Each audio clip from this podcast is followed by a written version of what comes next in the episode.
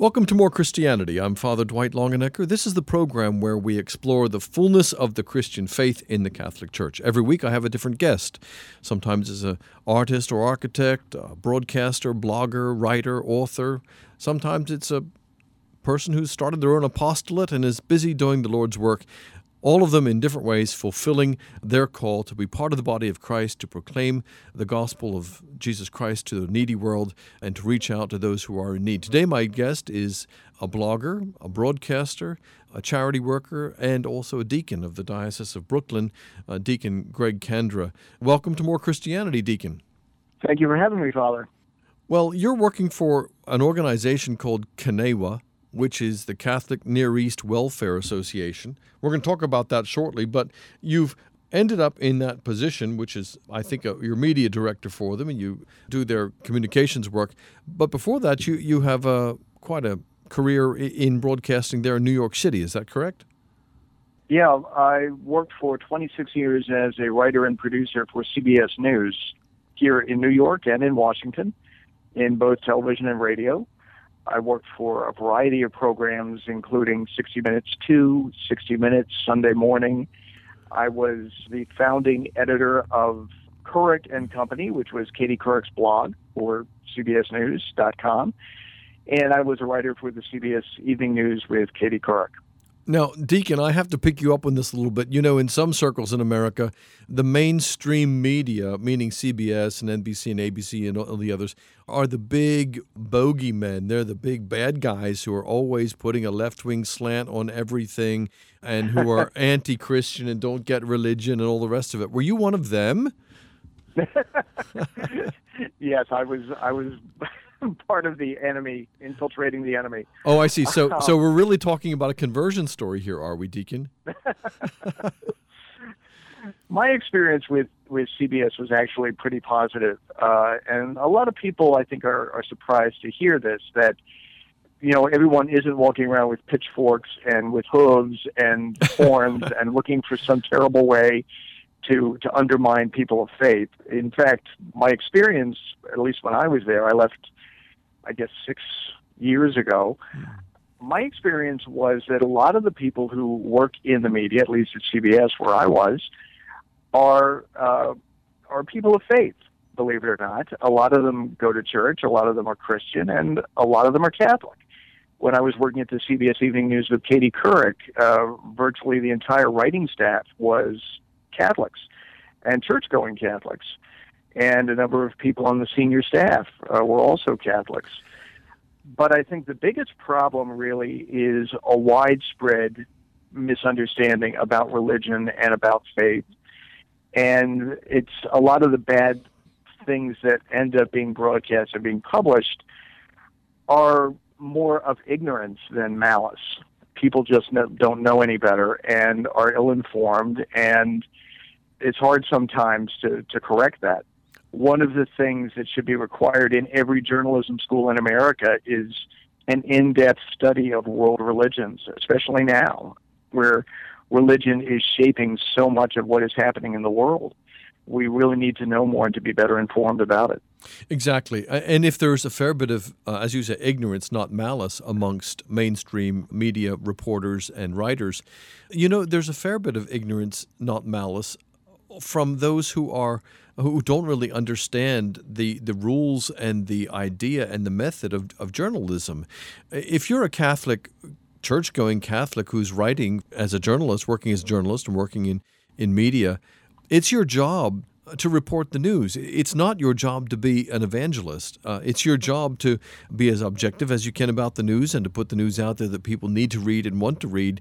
But am I correct? I mean, you're not there to be an evangelist. You can certainly bear witness in the in the workplace, but you're not therefore necessarily supposed to be building up a particular church or a particular religion.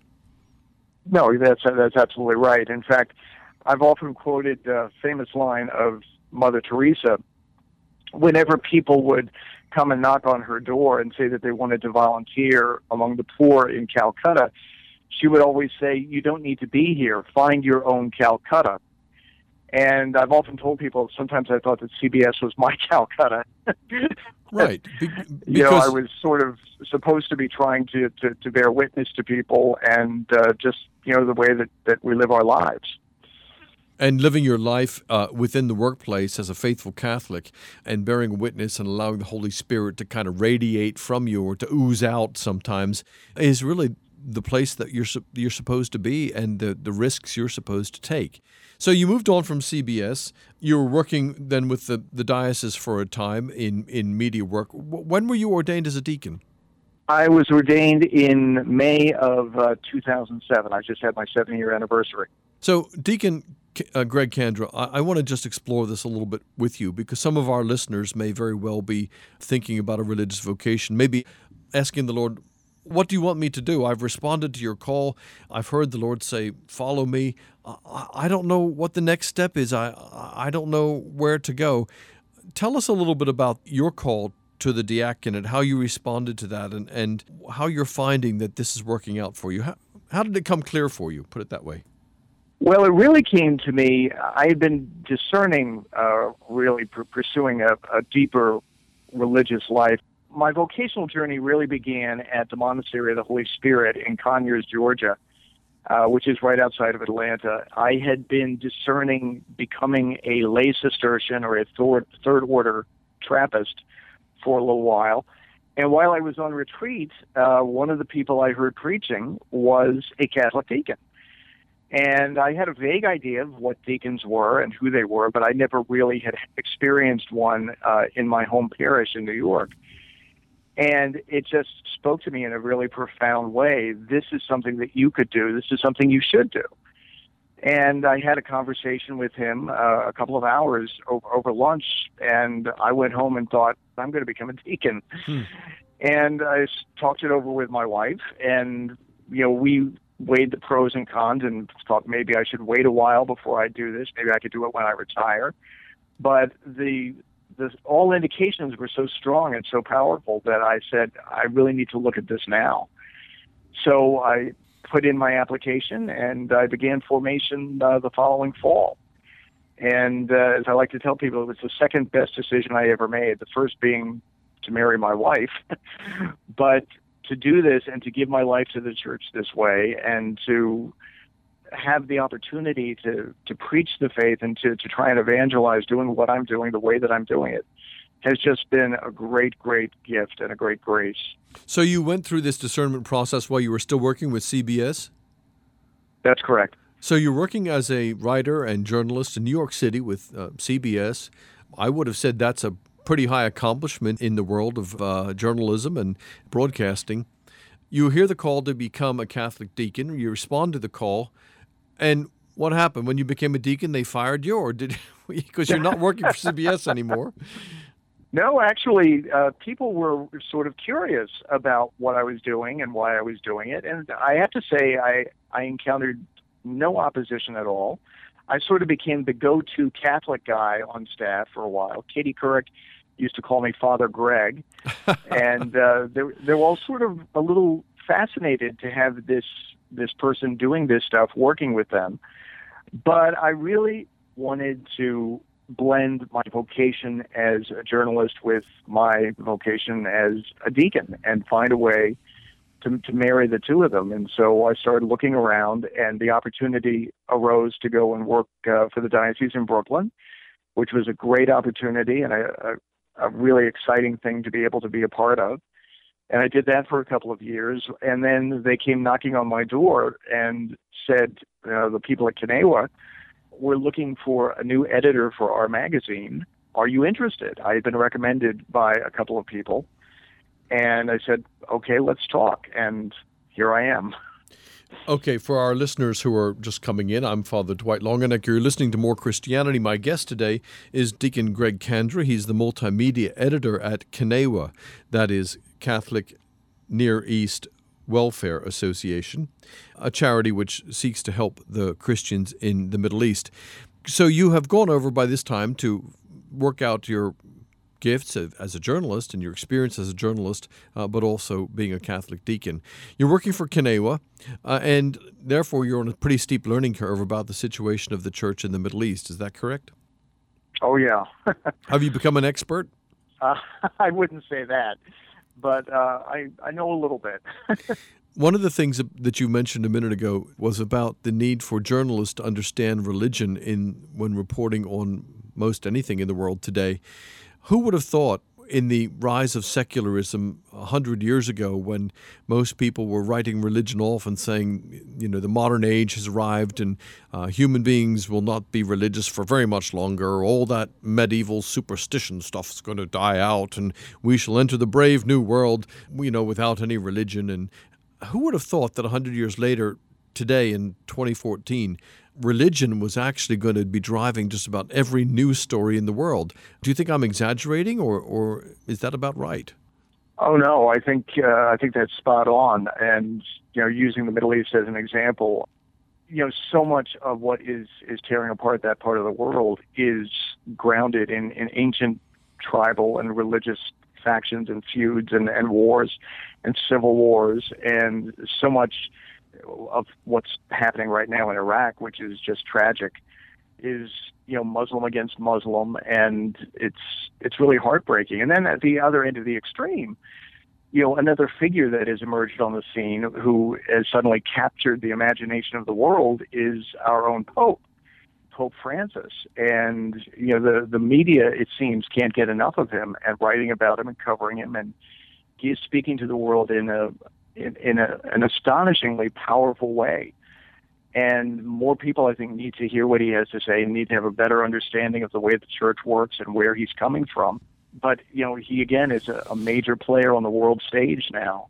Religion is a lot more important than I think a lot of people realize. I think so. And when you saw the crowds, for instance, last summer at World Youth Day in Rio, I mean, it's phenomenal. There, there was no other human event which which summons such uh, huge crowds of devotees, huge crowds of enthusiasm and joyful enthusiasm. It's it's a positive. They're not all there being, being angry and carrying banners and, and Molotov cocktails ready to, to stage a revolution. They're, they're they're full of joy and full of happiness and and this is saying something about Christianity, saying something too specifically about the Catholic Church. For listeners just coming on board, I'm Father Dwight Longenecker. This is more Christianity. Today my guest is blogger, Catholic deacon, media specialist, Deacon Greg Kandra. Uh, deacon, you, you spoke about Pope Francis and the phenomenal effect that he's having across the world. I have a theory that one of the reasons for this is that in every age, there's somebody who comes in to contradict the age, which intrigues and attracts and sort of enchants everyone simply because they're so countercultural. Here we are in an age where secularism is running riot and, and the new atheism is flexing its muscles and more and more people are saying things like, well, I'm spiritual but not religious, which is kind of a way of saying, you know, every once in a while I feel happy when I see a sunset. Here it goes. Uh, and, and here's Pope Francis, who quite unapologetically is standing up for the Catholic faith and, and proclaiming the Catholic faith, and he's capturing the world's imagination. What do you think about this theory that whenever there's a, a, a vacuum, something will fill it? Oh, I think that's very true. And I think it also speaks to the hunger that people have for the message that he is giving the world, which is one of mercy and compassion and joy. Uh, and it's something that has just triggered a, a visceral response in people. Uh, I've I've said this before to to various folks uh, that I talk with. I never cease to be amazed whenever I run into people who are non believers or non Catholics, and they find out who I am and what I do almost uniformly, the first thing they say to me is, I have to tell you, I love the Pope. Sure. Uh, it's he, he's just uh, captured something and really touched people in a profound way. I think people see him and they say, they realize this is what Christianity is supposed to be, and this is what it's supposed to be about he's really bringing us back to, to where it all began. It was said one time of John Paul, shortly after he was elected, a journalist said they haven't elected a man from Rome, they've elected someone from Galilee. Mm-hmm. And I feel that way very often about Pope Francis. It, it is. It's astounding to see the joy that he has and the uh, witness that he has, especially in a world which, with along with the new atheism and the secularism, is also very despairing and very cynical and very sour. And here he comes, and he's got this great joyful expression and and it isn't simply that he is a celebrity or that he's famous. Uh, in fact he he's being himself. He's, he's he's comfortable in his own skin and he's he's showing what it really means to be uh, a human being fully alive. You you know there's that quote isn't there that famous quote from uh, the third century theologian St. Irenaeus, who says the glory of God is a human being fully alive. And we see that in Pope Francis, and, and he's therefore showing the world the glory of God. And uh, in such a darkened world with such horrible stuff happening right now, uh, what, what, what a light in the darkness. We're recording this in the summer of 2014, and Pope Francis has recently uh, made a historic trip to, to the um, Holy Land, meeting with Muslims and Jews, uh, and then welcoming the president of Israel and the president of the Palestinian territories to come back to the Vatican for a prayer meeting. What about that prayer meeting, Deacon Kandra? You working for CNEWA, the Catholic Near East Welfare Association. Has there been any uh, blowback on that? Have, have there been some people who've been upset by that, that the, the Catholic Pope would be praying with Muslims and Jews? Not that I've encountered. I mean, periodically you'll you'll hear grumbling or you'll read you know reactions from people, particularly online, where you and I spend far too much of our time. Uh, you'll hear people you know saying he shouldn't have done this. This is wrong. You know, he was setting a, a very bad precedent. And but when you look at what happened, it was really something very beautiful. And he's one of the few people who could pull off something like that, who could bring all these different people together and to have them talk not as politicians but as as men of faith and trying to find some common ground to, to get past all the problems. And you know hopefully please god this will be a step in the right direction and lead us you know in the direction that we we all need to go toward you know a peaceful resolution of all the problems in that part of the world Been thinking what I think John Allen pointed out about, pointed out about the uh, prayer meeting in the Vatican with Pope Francis and the Palestinian and the Israeli presidents. He said something along the lines of, you know, here was a, a situation which was like a, a minefield,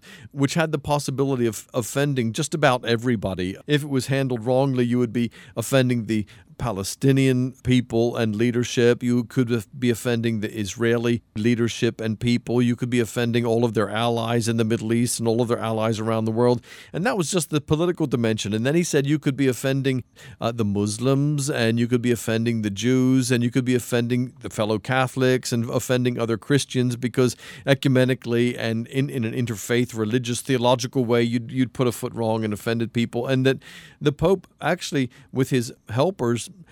put it all together in, in record time and carried it off flawlessly, and everyone came out singing their praises.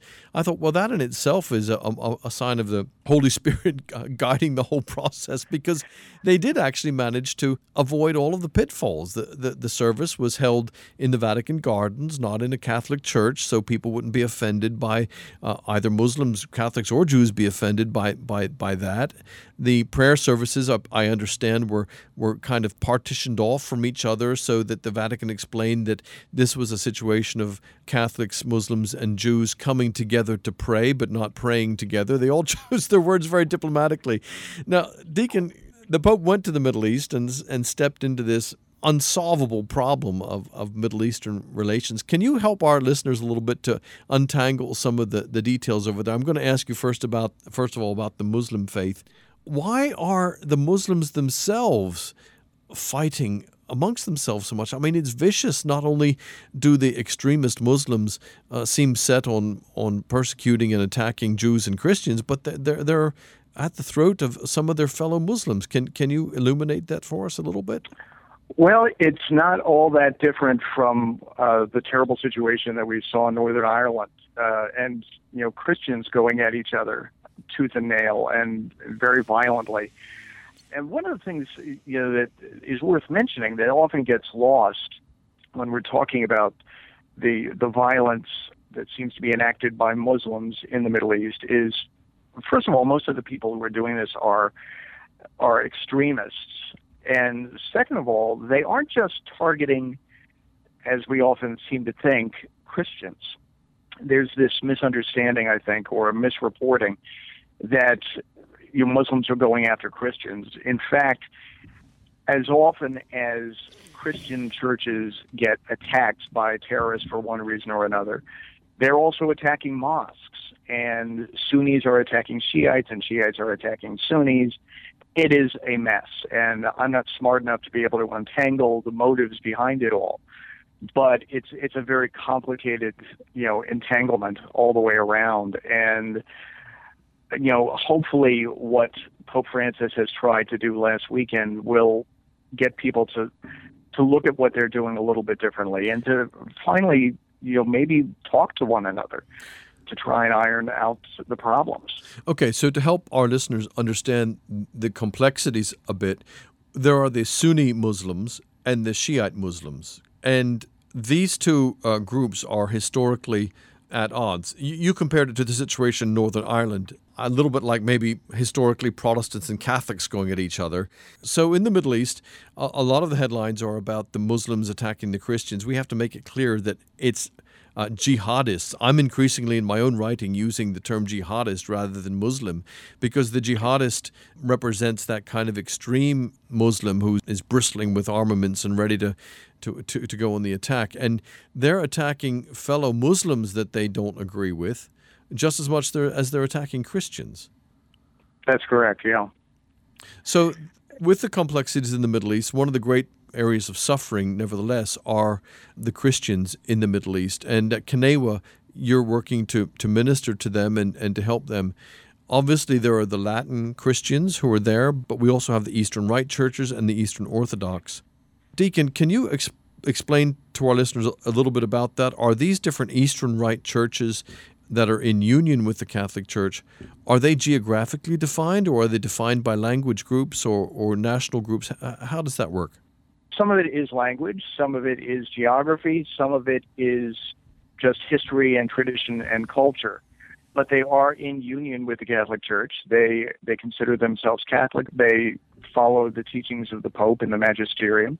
They have different rites uh, and different liturgies. They don't all do Mass as we do in uh, in the Latin Rite Church but they are all part of, of the Catholic family. And then there's the, the Orthodox, which is a whole other branch of Christianity, but is considered to be very close to us nonetheless. And we honor uh, their sacraments and we have a lot of respect for a lot of their traditions, and we're trying to iron out you know differences that have you know pulled us apart over the last thousand years or so. And I think Francis has done tremendous work in that regard one of the people who was at the Vatican for this meeting last weekend was the ecumenical patriarch Bartholomew, who you know leads hundreds of thousands, if or even millions, I think, of um, of Orthodox Christians based in that part of the world, and he's considered to be a successor of the apostles, the apostle Andrew, who was the brother of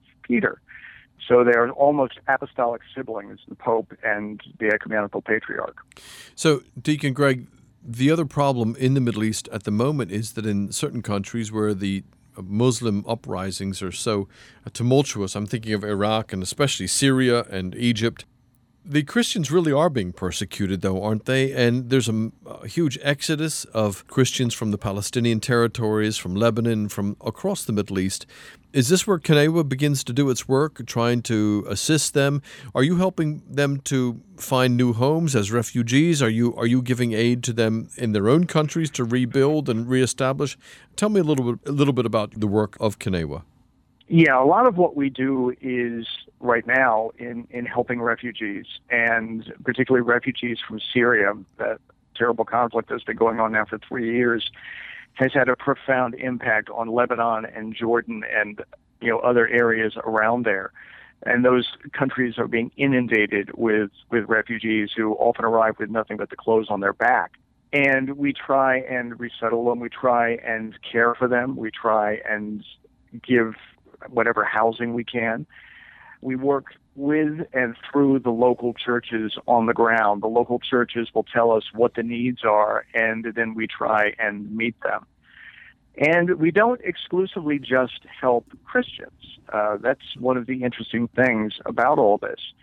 Because the orders that we work through, uh, there are a number of religious orders on the ground there, do not discriminate. They care for everyone and anyone. As as one of the nuns put it, she said, "We don't care for them because they're Catholic, but because we are," mm-hmm. which I thought was so beautiful. And so you have situations, for example, there's a, an amazing story that from Iraq when the Iraq War was going on, and there was a convent of sisters that opened their doors to Muslim families and took care of them and actually provided a place for them to pray during the five times a day when they pray. And they lived together really as one big family, uh, respecting them and caring for them and bearing witness and uh, really trying to offer them as best they could the, the love of Christ under those circumstances. We help orphans. We we try and provide education, shelter, food, all of that, wherever it's needed, the best way that we can. Good. I'm talking to um, Deacon Greg Kandra. He works as the multimedia director for CNEWA, which stands for Catholic Near East Welfare Association. Is CNEWA's work growing, Deacon, or are you struggling for funds? How can people help? Well, to visit our website, CNEWA.org, C-N-E-W-A.org. There are many, many opportunities and many ways to, to help by supporting seminarians, uh, among other things, supporting religious orders. We help uh, provide training to them on the ground and also to, to give to the different projects that we're involved in uh, with the orphanages, with shelters, with refugees, especially uh, Syria is in, in such dire need right now. We're nearing the end of our time and our conversation. Uh, Deacon Greg Kandra is with me today. He's one of America's top Catholic bloggers, uh, blogging uh, with me as a colleague over at the Patheos site. The Deacon's Bench uh, has a huge readership, and he keeps people informed about religious news around the world with a, I might say, a, a real deft and light touch, bringing in various news items, making his comments and his observations, always with a great sense of optimism and hope. If you want to visit his blog, it's called The Deacon's Bench at patheos.com. You've been listening to More Christianity. Deacon Greg Kandra, thanks for being with us. Thank you.